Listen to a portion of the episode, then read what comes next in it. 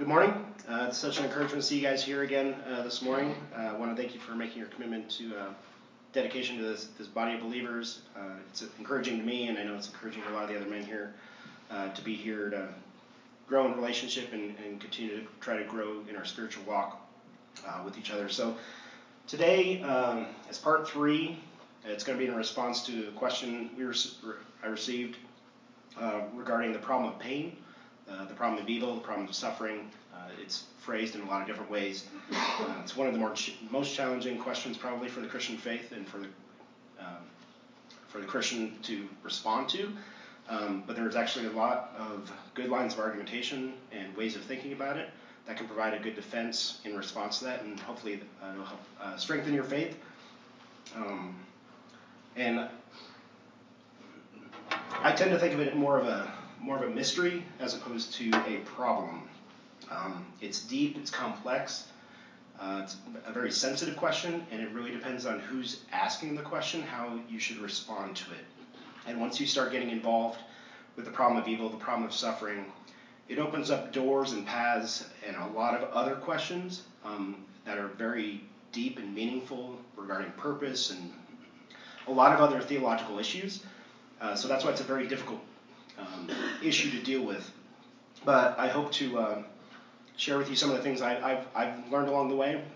And I'm just going to hit the highlights because people have done entire doctrinal theses on these, there are entire books written on the subject, you know, hour hour long plus uh, YouTube videos, all kinds of great things for you guys to go out there and look and, and, and continue to learn more because there's obviously a lot here. It's a, it's a very dense uh, topic uh, that's very close to everybody because we all experience suffering. It's something we can't deny. Everyone experiences pain and suffering, evil at some level. Um, so I'd just like to start out with prayer. Please join me in prayer before we go uh, before the Father. Thank you again so much for this beautiful day that you made, Lord. Uh, thank you for your nature, your character, uh, the blessings you've given us. Thank you for the gift of life, um, joy, peace, your mercy, and grace. Thank you for the evidence that you've provided for us to help strengthen our faith in times of pain and suffering. Um, help us to transform our minds and align them with your truth. Um, equip us to be able to share your love with others, encourage them when they're facing trials and pain uh, and the evil of this world. Um, may, may our words and the meditation of our hearts uh, be pleasing to you, Lord. Open our hearts and minds and lead us in your truth. Um, we know, Lord, wherever two or three come together in your name, you're with us and pray for your favor and your blessing on this time. In Jesus' name, amen. All right. So as I mentioned before, um, from the last time, so the Barna Group said about 30% of, of the younger generation is leaving, leaving the faith, leaving the church specifically because of this problem. Uh, they haven't heard a good answer, a good defense, uh, something that's satisfactory, um, that answers this problem or this issue for them. Uh, it's a big barrier to their faith. Um, and people reject God altogether because they can't reconcile how you could have a good, all powerful, all knowing, all loving God with the evil and pain and suffering that they experience or that they see their loved ones experience, um, or just watching the news uh, and seeing all the things that go on. Uh, so let's go ahead and uh, dive in on that. Um, so, like I said, the, the mis- I call it the mystery of evil, uh, as, well as other other folks, because it's complex. There's no real simple answers, and if you give somebody a simple response to this question, they're probably not going to listen to you, and they're not going to uh, think that you've given any serious thought to the topic, because it, there are no simple answers. Um, I mean, you could say, yeah, we live in a fallen world, or that's just the way it is, or there's sin, but it's it's much more complex than that. So to give an idea what the difference is between a, a problem and a mystery, so figuring out how to land on Mars is a problem, right? It can be solved. There's mathematical equations. Um, there are ways to do it, and, we, we've done it. So um, problems, you can use checklists. You can use mathematical formulas to solve them, come to a solution, and feel um, like that's adequately been, been addressed. A mystery, on the other hand, so falling in love is a mystery, right? So there's no checklist you can follow. There's no mathematical equation, or at least there shouldn't be. if, you, if, you, if, you, tell that to your wife, you probably uh, probably won't go well for you, right?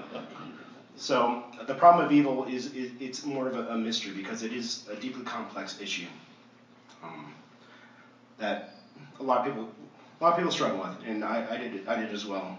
Um, and even if you have some of these philosophical logical arguments to back you up, it still doesn't take away the pain or the severity or the intensity of suffering, right? Um, but there's also a lot of people whose faith has been bolstered and strengthened through suffering and pain. And we'll, we'll get to that a little bit more. So, um, the first thing is, anytime you're, you're responding to somebody that has this question, you need to figure out who's asking the question, why are they asking the question, and what perspective are they coming from when they're asking that question. So, a lot of times people will have baggage that they bring to this question, right? So they've experienced something, or they have a loved one, or whatever, um, or they just, based on principle, think it's wrong, right? So there are probably multiple hidden assumptions, unspoken issues that are behind the question that, that's driving it. Um, so we need to kind of get at that and, and question the questioner, right? So that's a model that Jesus did often, is that he questioned the assumption um, of some of some of the people that he interacted with, and we, we can use that as a model as we engage with other people and share our faith. Um, another thought I'd like to bring up is just um, think of it as a spiritual savings account. Wrestling with these ideas, investing the time, uh, thinking about them, discussing them with others.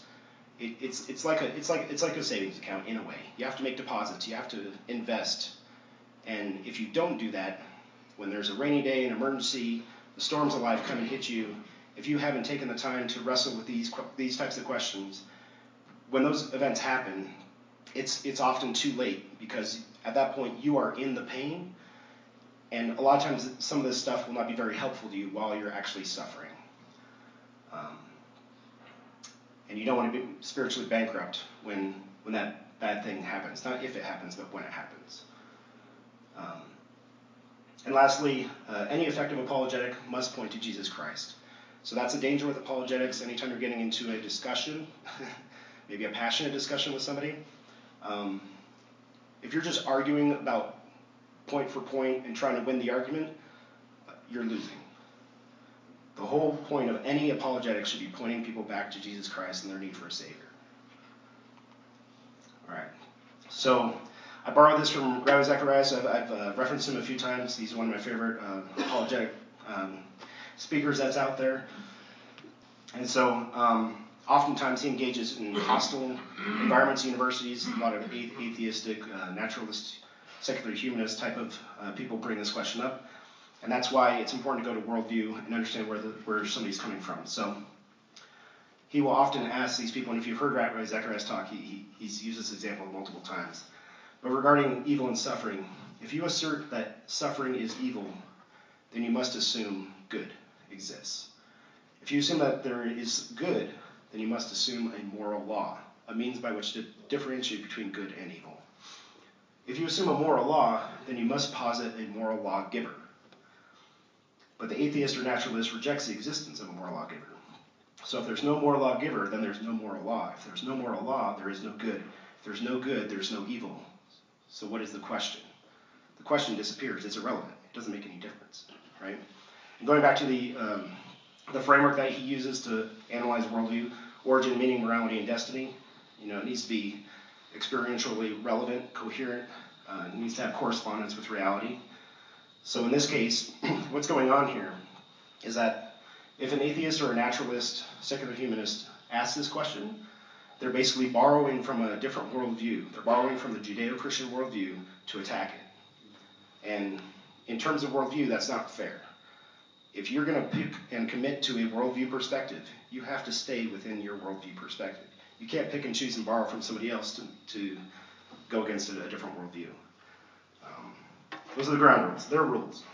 All right. Um, now the other the other important thing is, like I talked about before, um, we look at when somebody's asking a question, built into that question is the assumption that that question is relevant and that it matters. So when we talk about the issue of pain or suffering or evil, some people might push back on this point here that uh, why do you have to posit a moral um, lawgiver? They might concede that you have to, that, yeah, there, there may be some sort of absolute or uh, transcendent moral law, but why, why do you have to have a moral lawgiver? And um, I think it's a good point. Ravi Zacharias says there has to be a moral lawgiver because inherent within the question of evil or suffering, the question is always about a person or it's um, coming from a person. And the implicit assumption in that is that a, that person has inherent value. And that that question, which means that that question is valuable, it's meaningful, it's worth pursuing, it's worth talking about, it's worth investigating. Um, and from the Christian world perspective, you look at the Bible and God's Word, and Christianity actually it provides a lot of information, a lot of insight into suffering. It provides a lot of explanation about suffering. Because there are other worldviews that actually either deny that evil exists or there's no real basis in the case of if you don't have a moral law or a God, a transcendent being from which value and good and evil comes from. If you don't have that, then you don't really have a, a means to disagree or be upset about evil, the existence of evil. So that's a, that's a problem that they, they encounter is they can't explain morality. They can't, and that, that kind of goes down to what's called the moral argument. We all have a sense that there's right and wrong. But if that if there is no moral law and there's no God, where does that sense of right and wrong come from?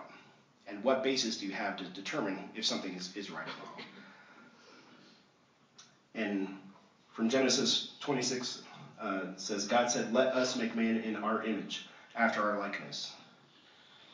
And that speaks to the value of every human being being created in the image of God. Life is sacred.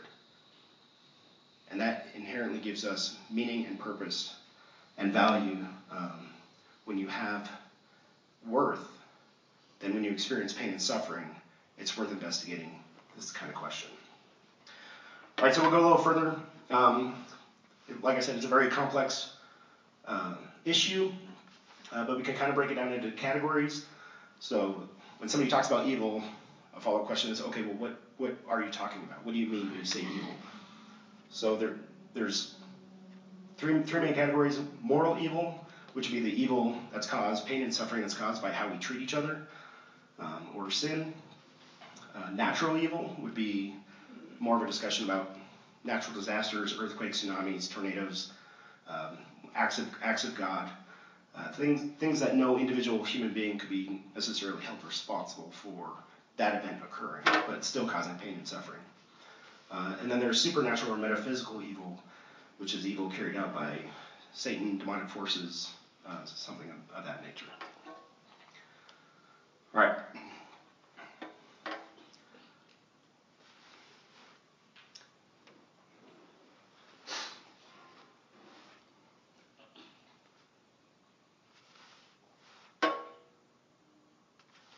Sorry, I um, apologize for my voice. I I'm just getting over the flu, so experiencing some of my own suffering while preparing for this message. But um, the next thing we'll go into is a logical argument against God's existence. So, like I said, a lot of people are in faith where this is a barrier to people's belief, um, and so this is a this is an argument that people will use. So it, the, the, way it's set up um, basically comes from it, it, goes all the way back to a Greek philosopher Epicurus. Um, questioning, you know, how could a good and loving God allow evil? Those things don't, they seem to be contradictory. So the logical argument goes it's logically impossible for God and suffering to both exist. We know for a fact that suffering exists, therefore God does not exist. Pretty simple straightforward, but is that a valid argument? All right. So it comes down to um, assumptions again and whether or not those assertions are logically inconsistent or not. So proposition is that all, an all-knowing, all-powerful, all-loving God exists. And then also another assertion is that suffering exists. So are they actually logically inconsistent? So these are logically inconsistent statements. So Mitch is currently married, and Mitch is currently a bachelor. Can those both be true at the same time? No. So that's those are logically inconsistent statements. But we're looking at this logical argument, you have to look at the assumptions that go behind it, and that's that's kind of where the, the, the magic is, the, the trick is to uh, un- unraveling uh, an answer. So if God is all powerful, the assumption is that He can create any world that He wants to, the best of all possible worlds. The world that we're living in is God must have chosen the best world for us to live in, and this is everything is set up, um, and He created this world because that's how He wanted to create it, and He can make any world He wants. So that's a, that's an assumption that's built in there. Another assumption is if God is all loving, He wouldn't allow suffering for the creation that He created, that He loves. You know, if He's loving, then why would anyone loving want want or allow? If He's all powerful, why would He allow suffering? So the question is, is are these valid assumptions? Um, and the, the best response, um, in my opinion, I mean, there's there's freedom and liberty. Um, and there's a lot of different views out there. Um, and that's actually the, what I think is the strength of Christianity, is not that we just have one or two responses to this, but that there there's a wide array of valid, reasonable, logically worked out explanations um, to, the, to issues of pain and suffering. But the one that I think makes a lot of sense is the, um, when you consider the concept of free will. So when you look at free will, it's logically impossible for God to force people to choose to do good or evil. It's contradictory. If I, if I forced my wife to love me, at that point it's not love anymore, because she would not freely choose. If somebody is coerced or, or forced to do something, they're not choosing it, and love just doesn't work that way. Uh, we're not robots, and if if somebody was forced to say I love you, would that feel like love to you? Wouldn't feel like love to me. And if, if you re- read the Bible, um, you know, the greatest is faith, hope, and love. So love is a supreme ethic. And humans must have free will in order to experience love. But at the same time, by allowing love to occur, it also allows the possibility for someone to choose not to love, which opens the door to choose to hate or do things that are not loving.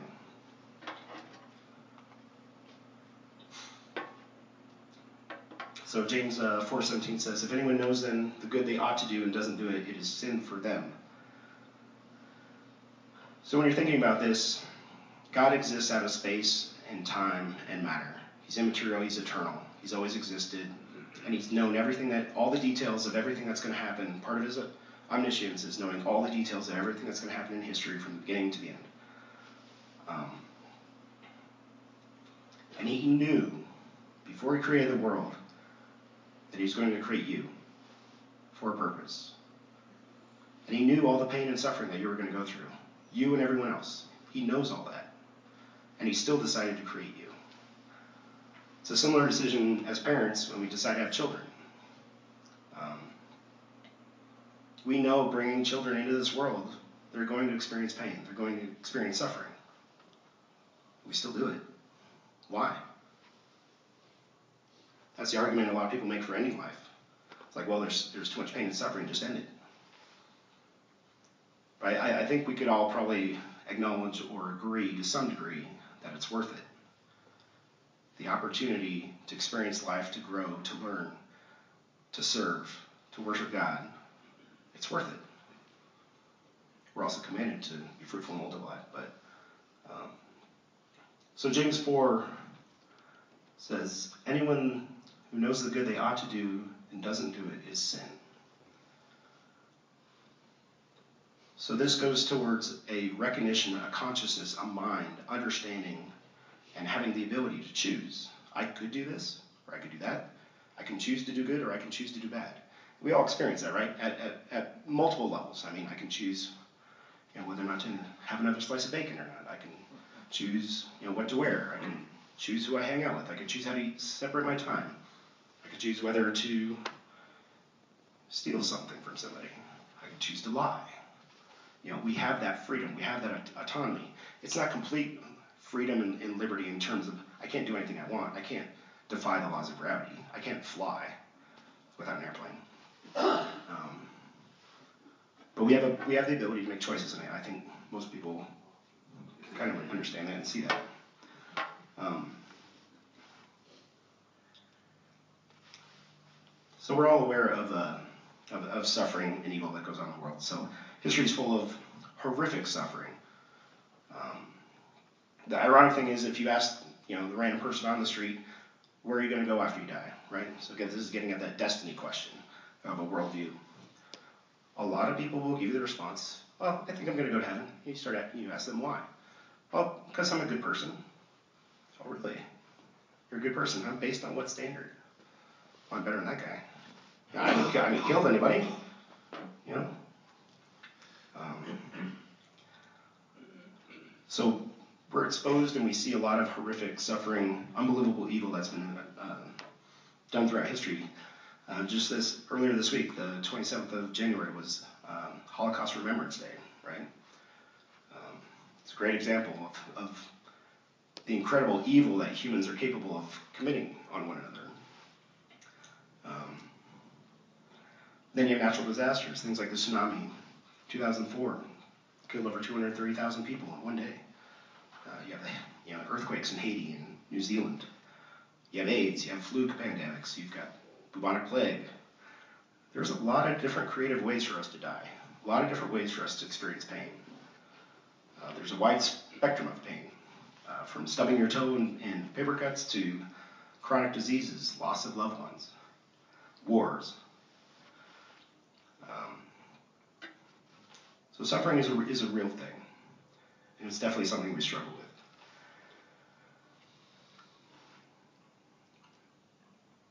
But going back to our framework um, and the, the this logical question about evil. So the assumption we're getting back to is can any good come from evil or come from suffering? Sorry. So going to the dentist, right? Who likes to go to the dentist? Who thinks, yeah, that's a good time. Sign me up. I want to go every week. Where's Dave? Not here. Vaccines, right? So the vaccines, the the vaccine is to be able to build up your immune system, but it's going to take some temporary pain. You're going to have to take that shot, that needle in your in your arm. Um, exercise, you know, supposedly running is really good for you. But it, I would say that I think most of us would agree that there's some suffering involved. You continue to run long enough, and it's, it's going to start to hurt, start to feel pain. But it makes you better, it makes you healthier. So there's greater good that comes out of short-term potential suffering. Touching a stove, spiritual growth. Um, so one of the things I've observed and, and I've noticed in my own life, if everything's going fine, if I'm not experiencing any pain, everything's good, I'm probably not going to change what I'm doing. Right? We're comfortable. But what happens when you experience pain? It's an opportunity for growth. It's an opportunity to learn. It's an opportunity to maybe change the way you do things. Maybe you're, maybe you're doing bad, bad things, making bad decisions. Some natural negative consequences to poor decision making. So these are just a few examples, but we can see that it's possible for there to be a greater good as a result of suffering. Um, a great book to read if you haven't read it regarding this topic is uh, The Problem of Pain by C.S. Lewis. And in there, it's, it's, it's awesome the way he says this. So he says, The human spirit will not even begin to try to surrender self will as long as it seems to be well with it. Now, error and sin both have this property that the deeper they are and the less their victim sus- suspects their existence, they're masked evil. Pain is unmasked, unmistakable evil. Every man knows that something is wrong when he's being hurt. Pain insists on being attended to. God whispers to us in our pleasures, speaks in our conscience, shout, but shouts in our pain. It is his megaphone to rouse a deaf world. So that's pretty profound to think about. To think that pain and suffering exists to get our attention, help us realize we're not self sufficient, to humble us, to help us realize we need God. We need things outside of ourselves. And there's a lot of different reasons why we could possibly be experiencing pain, and that's, that's some of the difficulty. Is because we made a bad choice? Is because we did something wrong? We look at Job and his, his friends that are trying to help him out. Right? The belief is you know, he was a righteous man, but his friends, in no uncertain terms, tell him, "You're being punished. You know, your family's been destroyed, your property's been destroyed, your wife hates you, tells you to kill yourself. All this stuff is happening because you did something wrong." But we see in Job that's not necessarily true. right? So Job kind of gets fed, fed up with it and, and you know, cries out to God. He's lost his family, he's lost his property, he lost his health. And then God finally actually responds to Job, but he doesn't ever answer his question. He just gives him a list of 64 questions back to back, basically putting Job in his place. Um, Job, let me see, Job 38. So, verse 4 Where were you when I laid the foundation of the earth? Tell me if you have understanding. Who determined its measurements? Surely you know. Who stretched a line upon it? He goes on. Have you commanded the morning since your days began, caused the dawn to place it to know its place? You know, he goes on and on and on. You can ask him, you know, what he knows about dinosaurs and stuff like that. Um, and all that kind of goes towards um, implicit. Another implicit assumption here is that if there were a good reason for pain and suffering, we would know it. Why? Why do we think that we're at a point where we should be able to know and determine and understand all the pain and suffering that goes on in this world? Isaiah 55 says, For my thoughts are not your thoughts, neither are your ways my ways, declares the Lord. For as the heavens are higher than the earth, so are my ways higher than your ways, my thoughts higher than your thoughts.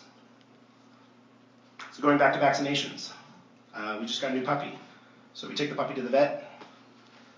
Um, is it going to do me any good to explain to the dog, all right, they're going to put a needle in you, but it's to make sure that you don't get a really bad disease later on. You know, I can be a really effective communicator. I can be a great orator and have wonderful communication skills. Is that going to do any good? Is the dog going to understand why I took the dog to the vet to get poked in the in the leg? No. No. Because that dog doesn't have the reasoning capability. The dog was not created in the image of God. We are. But how are we described?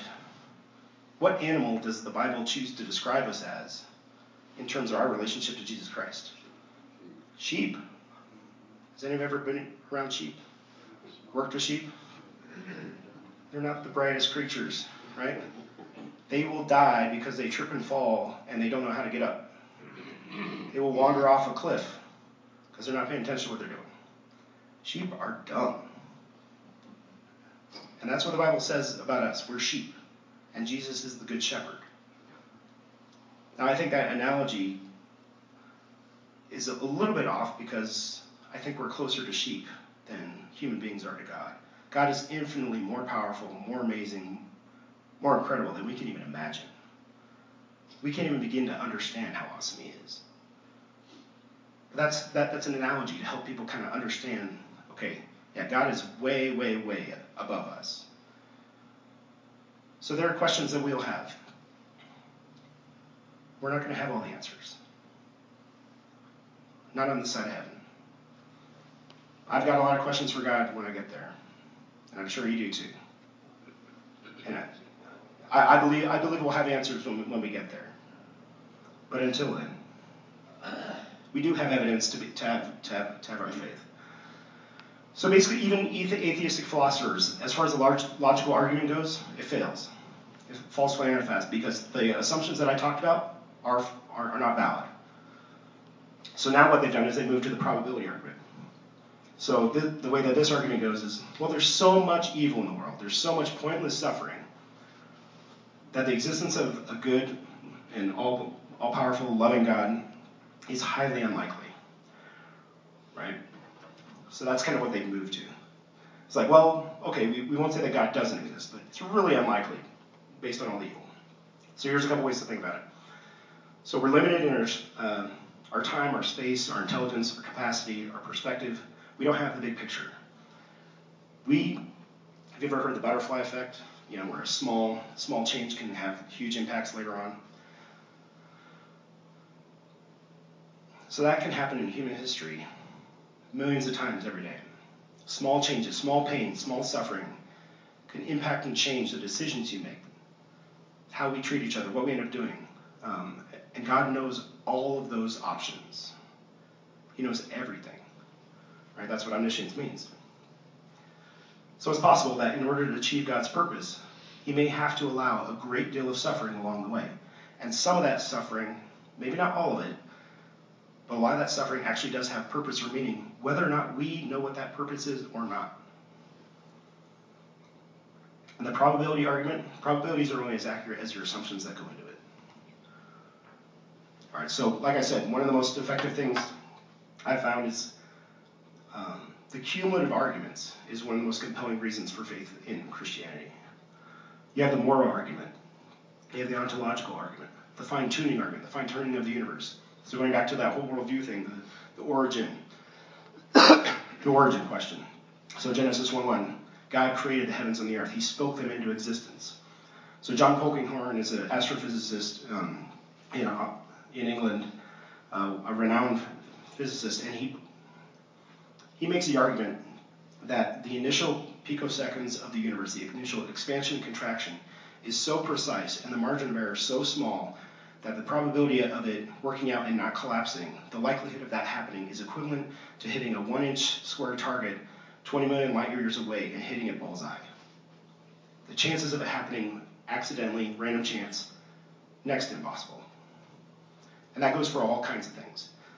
Um, you want to talk about incredible probabilities? Do a study on the prophecies of Jesus Christ and his life. Things totally outside his control that he fulfilled in Scripture, hundreds of years before he was born.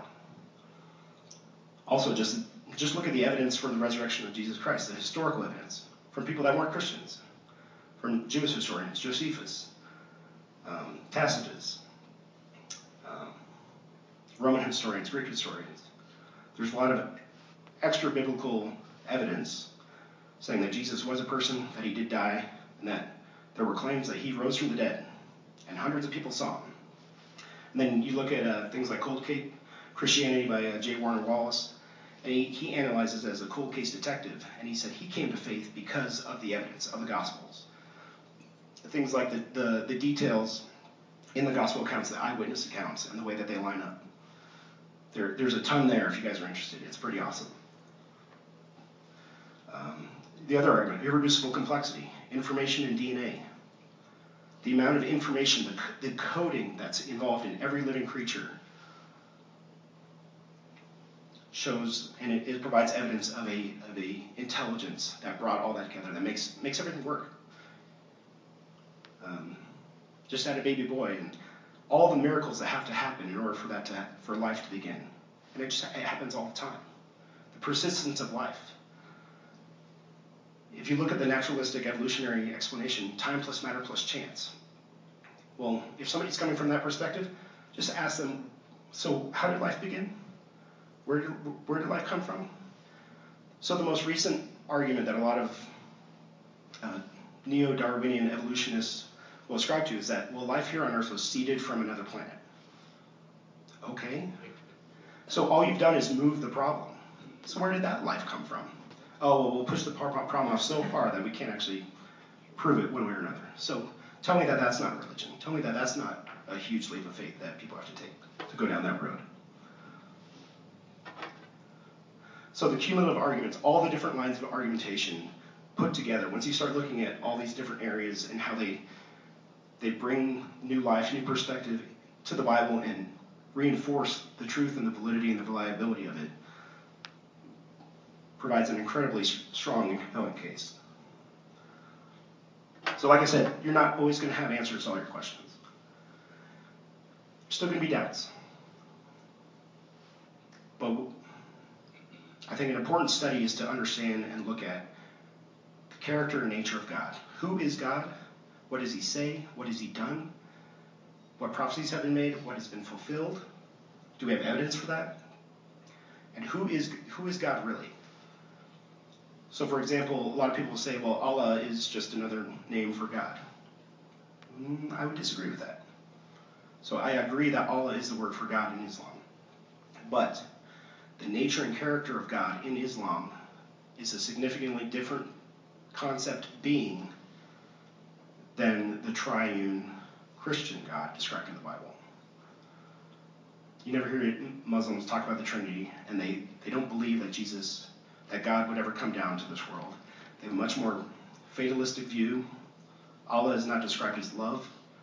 And the question is if, if Allah was loving, who was Allah loving before creation?